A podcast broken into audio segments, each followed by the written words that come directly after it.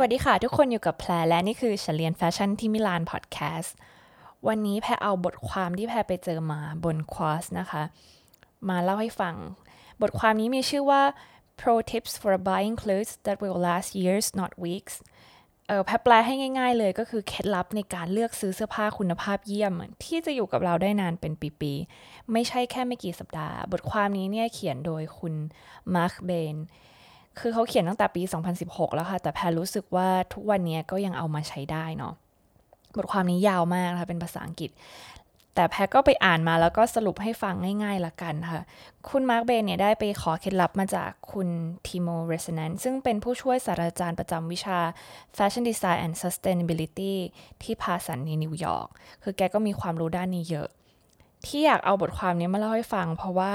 แพชชูว่ามีหลาย ๆ คนที่อยากได้เสื้อผ้าดีๆอะคืออยากจะซื้อเสื้อผ้าที่มีคุณภาพ แต่ปัญหาก็คือแยกไม่ออก คือมันดูที่ตรงไหนอะบางคนก็ไม่ได้เรียนแฟชั่นมา ไม่รู้จะสังเกตที่อะไรเลยอีกอย่างของแพงก็ไม่ได้แปลว่ามันจะดีเสมอไป ฉะนั้นนี่ก็คือเคล็ดลับที่คุณ r e s o n a n c e เนี่ยเอามาแชร์ให้ฟัง แล้วแพรก็สรุปมาให้เป็น 7 ข้อด้วยกันนะคะ ข้อแรกเลยเนี่ยคือการดูป้ายเสื้อ ป้ายเสื้อก็คือข้างในเสื้อปกติเวลาเราซื้อมามันจะมีป้ายด้านในอะฉลากเนาะที่จะบอกว่าทำจากเส้นใยอะไรบ้าง made in อะไรการดูแลรักษาเป็นยังไง คือถ้าเสื้อไม่มีเนี่ยแพรอยากจะบอกว่าพอจะเดาได้ตั้งแต่แรกเลยว่า อาจจะเป็นเสื้อที่ไม่ค่อยมีคุณภาพเท่าไหร่ อันนี้ไม่นับแบบของที่สั่งทำสั่งตัด DIY อะไรอย่างงี้นะคะ คือเสื้อผ้าตามร้านค้า retail shop ทั่วไปเนี่ย ก็ส่วนใหญ่ก็จะมีหมด ถามว่าเราดูตรงนี้เราจะรู้อะไร คือคนส่วนใหญ่เนี่ยอาจจะชอบเส้นใยที่เป็นใยฝ้ายเนาะ cotton linen ไหมวูอะไรเงี้ยด้วยความที่ว่ามันใส่สบาย รู้สึกว่ามันระบายอากาศได้ดีอะไรเงี้ยในขณะเดียวกันเส้นใยพวกนี้ก็มีราคาที่สูงกว่า เส้นใยอย่างพวกโพลีเอสเตอร์หรือว่าเส้นใยประดิษฐ์ทั้งหลายแหล่อะไรเงี้ยแต่บางทีเนี่ยมันก็จะเป็นเหมือนเขาเอาเส้นใยทั้ง เส้นใยประดิษฐ์กับเส้นใยจากธรรมชาติเนี่ยเขามา blend รวมกันถามว่าทำทำไม ส่วนหนึ่งเนี่ยก็เพื่อที่จะ support ในสิ่งที่เส้นใยอีกตัวหนึ่งไม่มี อย่างเช่น อันนี้แพรแพรเสริมเข้าไปเองนะคะ อย่างเช่นเออในขณะที่มันระบายอากาศได้ดี มันอาจจะแบบไม่ค่อยแบบทนทานอะไรเงี้ยเขาก็เลยผสมเส้นใยที่เป็น synthetic เส้นใยประดิษฐ์ลงไป แต่ในขณะเดียวกันเนี่ยศาสตราจารย์คนนี้ก็บอกว่าเวลาเราเอาไปซักหรือว่าเอาไปปั่นเครื่องปั่นอย่างเงี้ยบางคนที่บ้านก็ใช้เครื่องอบเนาะ เสื้อผ้าที่มีเส้นใยที่มันเบลนนะคะ ผสมพวกเนี้ยมันจะไม่ค่อยเมื่อเวลาผ่านไปแล้วอะค่ะ มันจะไม่ค่อยสวยเหมือนเดิม มันจะไม่ค่อยดีเท่าไหร่ เพราะว่าเส้นใยแต่ละตัวเนี่ยมันก็เหมาะกับความร้อนเหมาะกับอุณหภูมิน้ำอะไรเงี้ยคนละแบบ แต่พอมันเบลนรวมกันแล้วเราต้องไปสักวิธีการใดวิธีการหนึ่งเนี่ยทำให้ความยืดหดตัวอะไรเงี้ยของเส้นใยข้างในอะค่ะ มันไม่ค่อย มันไม่เท่ากันแล้วมันก็เลยทำให้ผ้าเนี่ยดูแบบไม่สวยเหมือนเดิม อันนี้ก็เป็นทางเลือกที่เราเลือกได้ว่าอาจจะเลือกเสื้อผ้าที่เป็นเส้นใยธรรมชาติไปเลยไหมเมื่อเวลาผ่านไปแล้วอะไรเงี้ยถ้าเราซักเขาดูแลเขาอย่างดีอะไรเงี้ยมันก็จะเเรียกว่ามันก็จะคงรูปแล้วก็สวยกว่า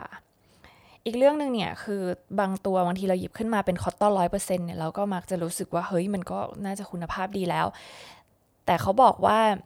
จริงๆเนี่ยแค่นี้มันก็ไม่พอมันอยู่ที่เกรดด้วยว่าคอตตอนที่เข้ามาใช้เป็นเกรดไหนเป็นเกรด A เกรด B ซึ่งถามตัวแพรตรงๆเนี่ยแพรยังไม่รู้ขนาดนั้นเลยเนาะเพราะเราไม่ได้เรียนพวกเท็กซ์ไทเขาก็เลยบอกว่า เพราะว่าเราเนี่ยก็ไม่ได้ทราบถึงเรื่องเกรดของเส้นใยข้างใน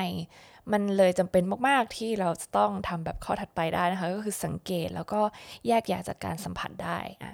เข้าสู่ข้อที่ 2 ข้อที่2เนี่ยคือการใช้การสัมผัส ตัวผ้าอะไรเงี้ยช่วยเราในการสังเกต คือเขาบอกว่าวิธีการที่ดีที่สุดในการที่เราจะสังเกตว่าผ้าเนี่ยดีไม่ดีเนี่ยคือผ่านการสัมผัสมัน เราใช้การเราใช้ความรู้สึกของเราเนาะเวลาจับผ้าว่าเฮ้ยผ้าเนี่ยมันแบบเรียบเนียนลื่นมือ นิ่มไหม smooth ไหมมันบาง หรือว่ามันสักสากหยาบหยาบขุยขุยอะไรเงี้ย ข้อสังเกตอย่างหนึ่งเนาะเวลาเราจับแล้วเรารู้สึกว่ามันแน่นมันเรียบอะไรเงี้ยคือเส้นใยเนี่ยถ้าเกิดมันอัดแน่นแพรพูดถึงตัวเส้นใยเลยนะคะ เหมือนแบบ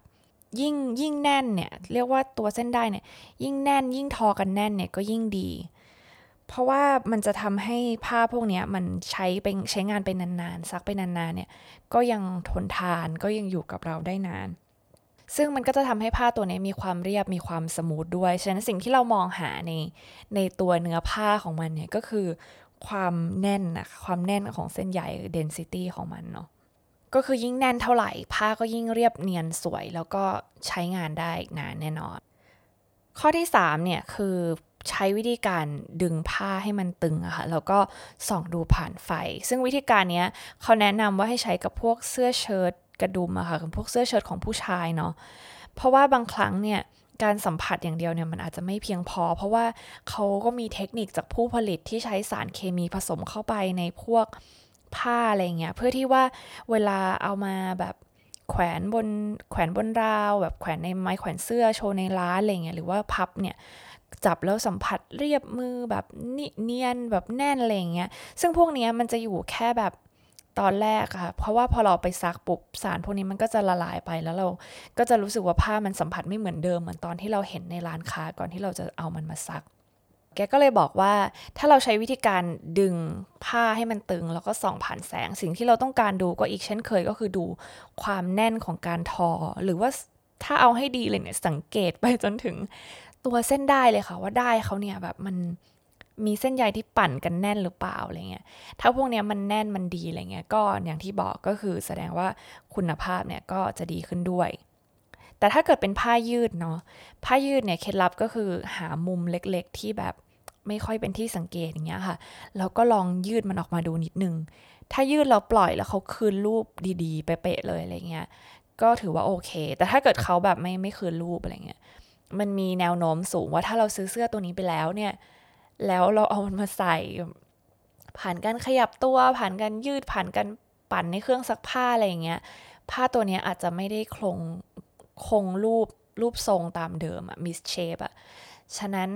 ตัวนี้ก็ช่วยได้เหมือนกันว่าผ้ายืดที่ซื้อมาเนี่ยมีคุณภาพที่โอเคหรือเปล่า แต่เนี้ยอยากให้เข้าใจเพราะมันมีผ้าถักบางประเภทที่เขาตั้งใจแบบ ถักให้มันเหมือนเน็ตอะค่ะให้มันเป็นตะข่ายที่แบบดูห่างๆห่างๆกัน ผ้าพวกนั้นมันก็คือไม่ได้หมายถึงว่าคุณภาพไม่ดี แต่ว่ามันเป็นสไตล์ แต่ก็อยากจะให้รู้ว่าการที่ซื้อผ้าถักที่ห่วงมันห่างๆกันเนี่ย การที่จะรักษาให้ทรงของมันเนี่ยความคงความยาวเท่านั้นไม่ยืดอะไรเงี้ยเป็นเรื่องที่ยากมากๆ ก็อาจจะต้องยอมรับในข้อเสียของตรงนี้แทนเนาะว่ามันอาจจะเกิดรูขึ้นได้ง่าย ระหว่างการใช้งานแบบรูที่ใหญ่ขึ้นไงแพ้ก็มีแล้วก็เคยเคยเจอตรงนี้เหมือนกันแบบไปเกี่ยวอะไรนิดหน่อย ซึ่งนี่ก็ต้องเป็นเรื่องที่เราต้องระวังเวลาเราสวมใส่ละกัน ข้อที่4 ข้อที่ 4 คือดูตะเข็บทางด้านในแล้วก็ด้านนอก ตะเข็บด้านนอกก็คือที่มันเห็นแบบเป็นรอยเย็บเนาะคือเขาบอกว่านอกจากการสังเกตผ้าเนี่ยที่เอาไปตัดชุดตัวนั้นเนี่ยตะเข็บก็เป็นตัวที่บ่งบอกคุณภาพเหมือนกันค่ะตะเข็บที่ดีเนี่ยควรจะมีขนาดฝีเข็มที่เท่ากันเนาะแน่นแล้วก็เรียบก็คือเสมอไปกับผิวผ้าไม่แบบไม่ได้มีได้อะไรเงี้ยหลุดหลุดออกมา ซึ่งข้างนอกอย่างเดียวเนี่ยไม่พอเราต้องดูข้างในด้วย คือบางทีข้างนอกเนี่ยดูเรียบเนียนสวยเลยแต่พอพลิกไปดูตะเข็บข้างในอะดูแบบขยุกขยุยหลวมหลวมไม่เท่ากันอะไรเงี้ยถามว่าถ้าเป็นแบบเนี้ยมันโอเคไหมเขาก็บอกไว้เลยว่ามันไม่โอเค เพราะว่าเวลาผ้ามันเย็บเนาะตะเข็บที่มันเกิดขึ้นเนี่ยมันคือเกิดจากได้สองเส้นเขาติดเขาแบบเหมือนเขาเย็บติดกัน ทีนี้ถ้าเกิดด้านนอกเนี่ยเรียบเนียนแน่นถูกไหมคะด้านในหลวมเงี้ย นั่นหมายความว่าพอเวลามันผ่านการใช้งานไปเรื่อยๆ เนี่ย มันมีโอกาสสูงที่2ออย่างเนี่ยมันมันแน่นไม่เท่ากันนะคะมันก็มีโอกาสที่มันจะหลวม มันก็จะหลุดตะเข็บมันก็ไม่แข็งแรงอะค่ะ มันไม่เรียกว่าไม่ไม่ทนทานไม่ stable ก็เลยอยากจะให้หลีกหลีกเลี่ยงมากกว่า ถ้าต้องการเสื้อผ้าที่มีคุณภาพที่ดีๆเนาะข้อที่ 5 คือสังสังเกตจุดที่แบบเรามักจะละเลยเวลาดูอะไรเงี้ยหรือว่ามันจุดเป็นจุดที่แบบผู้ผลิตอาจจะใช้วิธีการที่ ผู้บริโภคไม่ได้สังเกตตรงนี้ลดต้นทุนมันแทน อย่างเช่นรูกระดุมรูกระดุมก็คือกระดุมเวลาเราผ่านเข้ารูกระดุมเนาะตรงนั้นเนี่ยมันจะต้องมีเหมือนตัวเขาเรียกว่าได้ที่แบบเย็บแบบเป็นตะเข็บที่มันแน่นแน่นรูกระดุมเลย บางทีเขาก็เย็บหลวมๆหลวมๆไป ซึ่งตัวเนี้ยถ้ามันหลวมๆมันเป็นจุดที่บ่งบอกเลยว่าเสื้อผ้าตัวนี้คุณภาพไม่โอเค อีกอย่างก็คือเรื่องการวางผ้า ซึ่งอาจจะเป็นเรื่องที่ยากสำหรับคนที่ไม่เรียนแฟชั่นนะคะ เสื้อผ้าที่ดีเนี่ยผ้าต้องวางขนานไปกับเส้นแกรนก็คือเอาเป็นว่าเราลองสังเกตที่ได้ก็ได้ค่ะ เวลาเราตั้งเสื้อตรงๆเนี่ยได้มันก็ควรจะมีแนวแบบตั้งตรงกับ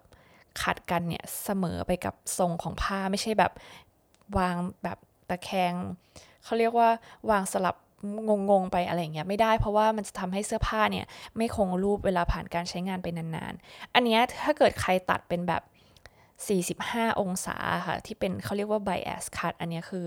ไม่เป็นไรแบบบางทีเขาต้องการตัดเงินเพื่อให้เสื้อผ้ามันมีความพลิ้วสวยกว่าเดิม นี่ก็เป็นอีกเรื่องหนึ่ง แต่แพทรู้สึกว่าคนที่ไม่ได้เรียนแฟชั่นอาจจะมองข้ามตรงนี้ได้ เพราะว่ามันค่อนข้างสังเกตได้ยากมากเลยค่ะ อีกเรื่องหนึ่งเนี่ยคือเวลาซื้อพวกเสื้อเชิ้ตอะค่ะเสื้อเชิ้ตดีๆ ควรจะมีการอัดกาวที่ปกกับที่ขอบแขนข้อมืออะค่ะ คัฟเนาะเพราะว่าพวกนี้เวลามันผ่านการซักไปนานๆ มันจะ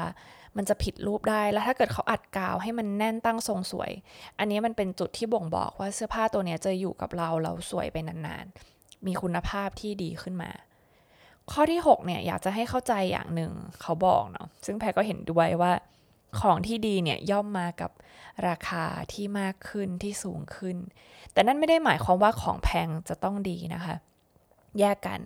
ของถูกเนี่ยมันมีที่มาอยู่ ก็คือปกติเสื้อผ้าเนี่ยต้นทุนหลักๆของมันเลยเนี่ยมาจากวัสดุผ้าที่นำมาใช้กับแรงงานเนาะคนตัดเย็บ ซึ่งการที่เขาทำราคาถูกได้เนี่ยถ้าไม่ลดต้นทุนอย่างใดอย่างหนึ่ง ก็ลดทั้งสองอย่าง หมายความว่าถ้าแบบใช้วัสดุที่ไม่ค่อยโอเค เท่าไหร่หรือว่ากดขี่แรงงานมาก ๆ หรือไม่ก็ทำทั้งสองอย่างเพื่อให้ได้ราคาที่ถูกที่สุด ถ้าเราอยากได้ของดีเนี่ย ออของถูกมันก็ให้ตรงนี้แล้วกับเราไม่ได้ คือการที่เขาลดต้นทุนเรื่องผ้าเนี่ยเราสังเกตได้แล้วจากวัสดุผ้า แต่เรื่องแรงงานบางทีเขาอาจจะ cutting ออกมาได้โอเคอะไรเงี้ยแต่อยากให้เข้าใจว่าเขาอาจจะลดต้นทุนในแง่คุณภาพชีวิตของคนงาน กดขี่ค่าแรงหรือแม้กระทั่งแบบ ปัจจัยพื้นฐานความปลอดภัยในสถานที่ทำงานของเขา หรือชั่วโมงการทำงาน ซึ่งพวกนี้เราถ้าเราสนใจก็อาจจะต้องไปดูในแง่แบบ transparency ของแต่ละแบรนด์ ก็คือความโปร่งใสในแง่การประกอบธุรกิจเนาะว่าเขาเนี่ยได้ให้ค่าแรงที่เป็นธรรมกับคนทำงานของเขาหรือเปล่า อันนี้ก็ต้องศึกษาเพิ่มเติมผ่านทางแต่ละแบรนด์ไปเลยก็ได้ ถ้าใครแบบสนใจมากๆแพทก็แนะนำให้ให้ลองไปดู แต่ผ้าที่แพงเนี่ย ที่แพรบอกก็คือบางทีมันก็อาจจะเกิดจากการที่เขาบวกราคาสูงขึ้นมา อย่างไม่มีเหตุผลหรืออะไรก็ตามแต่ นั่นก็เลยเป็นจุดที่สำคัญนี่ทำไมเราถึงควรจะสังเกตทุกๆอย่างก่อนหน้านี้ที่แพรบอกให้ให้ได้เนาะส่วนหนึ่งเนี่ยที่สำหรับคนที่อันนี้เสริมนะคะจากไม่ใช่จากข้อ 6 แล้วเนาะเสริมขึ้นมาคือ ถ้าเราแบบรู้สึกว่าทั้งหมดนั้นนะอาจจะยังแบบไม่ค่อยได้ไอเดีย อยากจะให้ลองไปดูเสื้อผ้าในตู้เสื้อผ้าที่เรามีก็ได้ค่ะ ว่าตัวไหนที่แบบโหยมันอยู่กับเราผ่านมาหลายปีแล้ว แล้วก็ยังไม่ไม่ได้เก่าไปยังสวยยังใส่แล้วยังมั่นใจอยู่ เสื้อผ้าพวกนี้ควรจะเอาเป็นแนวทางที่ทำให้เราเลือกตัวต่อๆไป ไม่ว่าทั้งในแง่ของคุณภาพหรือว่าสไตล์คือเราอาจจะลองไปสังเกตตะเข็บของเสื้อตัวที่แบบเราซักมาหลาย ๆ ครั้งแล้ว แล้วมันก็ยังดีอยู่อะไรเงี้ยว่าเขามีการเย็บยังไงอะไรเงี้ยก็ได้ก่อนที่เราจะไปเลือกซื้อเสื้อตัวใหม่เนาะ ข้อสุดท้ายนะคะหรือข้อที่7เนี่ยก็คือถ้าเราได้ซื้อเสื้อมาแล้วเนี่ยก็ใส่มันให้นานที่สุดเท่าที่จะทำได้ หลายๆ คนมองว่าเออถ้าเราซื้อเสื้อผ้าไม่แพงมา แต่ว่าเราก็ส่งต่อหรือว่าไปรีไซเคิลเนี่ยก็น่าจะโอเค จริงๆ แค่นั้นมันก็ไม่พอหรอกค่ะ เพราะว่าเสื้อที่มันมีอายุการใช้งานสั้นเพราะคุณภาพไม่ดีเนี่ยสุดท้ายต่อให้เราส่งต่อไป มันก็ใส่ต่อได้ไม่กี่ครั้งเท่านั้น แล้วมันก็กลายมาเป็นขยะซึ่ง อันนี้ก็ต้องพูดจริง ๆ ว่าอุตสาหกรรมแฟชั่นเนี่ยก็สร้างมลพิษนะให้กับโลกใบนี้ สร้างขยะให้กับโลกใบนี้มากเลย ซึ่งเราหลีกเลี่ยงมันได้จากการที่เราเอ่อนอกจากจะใส่พวกแบบ second hand หรือว่าซื้อพวกเสื้อผ้าจากธรรมชาติเนาะถ้าเราไม่ได้เอ็กซ์ตรีมขนาดนั้น การที่เราซื้อเสื้อผ้าที่เราชอบ แล้วเรารักษามันให้ดีแล้วเราใช้มันให้นานเนี่ยก็ช่วยได้เหมือนกัน อย่างแรกเลยก็คือถ้าได้เสื้อที่ชอบมาแล้ว ต้องดูว่ามันต้องรักษายังไงเนาะซักมันให้ดีอย่าเข้าเครื่องอบเยอะๆ เพราะว่าเครื่องอบมันทำลายเสื้อผ้านะคะ ถ้าเสื้อผ้าแบบขาดขาดนิดหน่อย เป็นรอยนิดหน่อยกระดุมหลุดอะไรเงี้ยอย่าเพิ่งส่งต่อซ่อมแซมมันนะคะ ใส่มันต่อไป หรือบางทีแบบแพงเป็นเลเสื้อแบบสีตกนิดหน่อยอะไรเงี้ยแพรก็บางตัวกลายมาเป็นชุดนอน บางตัวก็เอาไปย้อม เอาไปย้อมใส่ไปอีกสีหนึ่งอะไรเงี้ยเป็นชุดอยู่บ้านก็ยังได้ สุดท้ายก็คือเรื่องของสไตล์ค่ะสไตล์ถ้าเราชอบเรารู้ว่าเราชอบอะไร แล้วเราซื้อสิ่งที่เราชอบจริง ๆ เนี่ย มันมักจะอยู่กับเราได้นานหลาย ๆ ปี อย่างแพรเองเนี่ยชอบชอบพวกกระโปรงชอบเสื้อสีชมพู ชอบเออเสื้อผ้าที่ใส่แล้วดูแบบยังยังสนุกสนาน เสื้อพวกนี้ก็กลายเป็นว่าเป็นเสื้อที่อยู่กับแพรมาได้นานมากๆ ซึ่งแพรก็จะเลือกชุดที่แบบแพงๆไปเลยค่ะ ตัวหลายพันเลย ใส่ออกเขาเรียกว่าใส่ออกงานได้ตลอดแล้วมั่นใจตลอด แล้วก็เรารักมันมากเราดูแลรักษามันดีมาก ก็อยากให้ทุกคนเนี่ยใช้วิธีการนี้เหมือนกัน ถ้าใครไม่รู้สไตล์ของตัวเอง แพรได้ยินเรื่องนี้มาจากน้องคนหนึ่งตอนที่ไป close swap ของ Fashion Revolution นะคะถ้าจะไม่ผิดชื่อน้องทิชา เขาบอกว่าเขาฟังมาจากพี่คนหนึ่งโหฟังหลายทอดมากเลยว่า เขาใช้วิธีการถ่ายรูปตัวเองนะคะ วันไหนที่ใส่ชุดแล้วมั่นใจเนี่ยให้ถ่ายรูปลุกนั้นไว้ เก็บไว้เป็นอัลบั้มเราจะได้กลับมาดูได้ว่าเฮ้ยสรุปวันแนวไหนกันแน่ที่เราใส่แล้วเรามั่นใจจริง ๆ คิดว่าช่วยได้เหมือนกัน อาจจะเลือกเสื้อตัวที่เราชอบมาเทียบดูก็ได้ค่ะว่า ส่วนใหญ่มันเป็นสีไหนมันเป็นสไตล์เรียบๆหรือว่ามันสนุกสนานอะไรเงี้ยเพื่อที่ว่าเวลาเราเลือกเสื้อครั้งใหม่จะได้คิดเยอะๆเอ้ยตัวนี้ใส่จริงๆนะ ตัวนี้เอาไปแมทช์กับที่บ้านหรือแบบไม่ใช่แค่เพราะว่ามันลดราคาเลยหยิบมาเนาะยังไงก็หวังว่าเทคนิคทั้งหมดนี้เนี่ยจะได้ จะได้เป็นประโยชน์กับทุกคนในการเลือกซื้อเสื้อครั้งถัดไป มันจะได้อยู่กับเราได้นานๆ ขอบคุณที่ฟังเฉลียนแฟชั่นที่มิลานพอดแคสต์นะคะ แล้วเราเจอกันใหม่ใน EP หน้าค่ะ สวัสดีค่ะ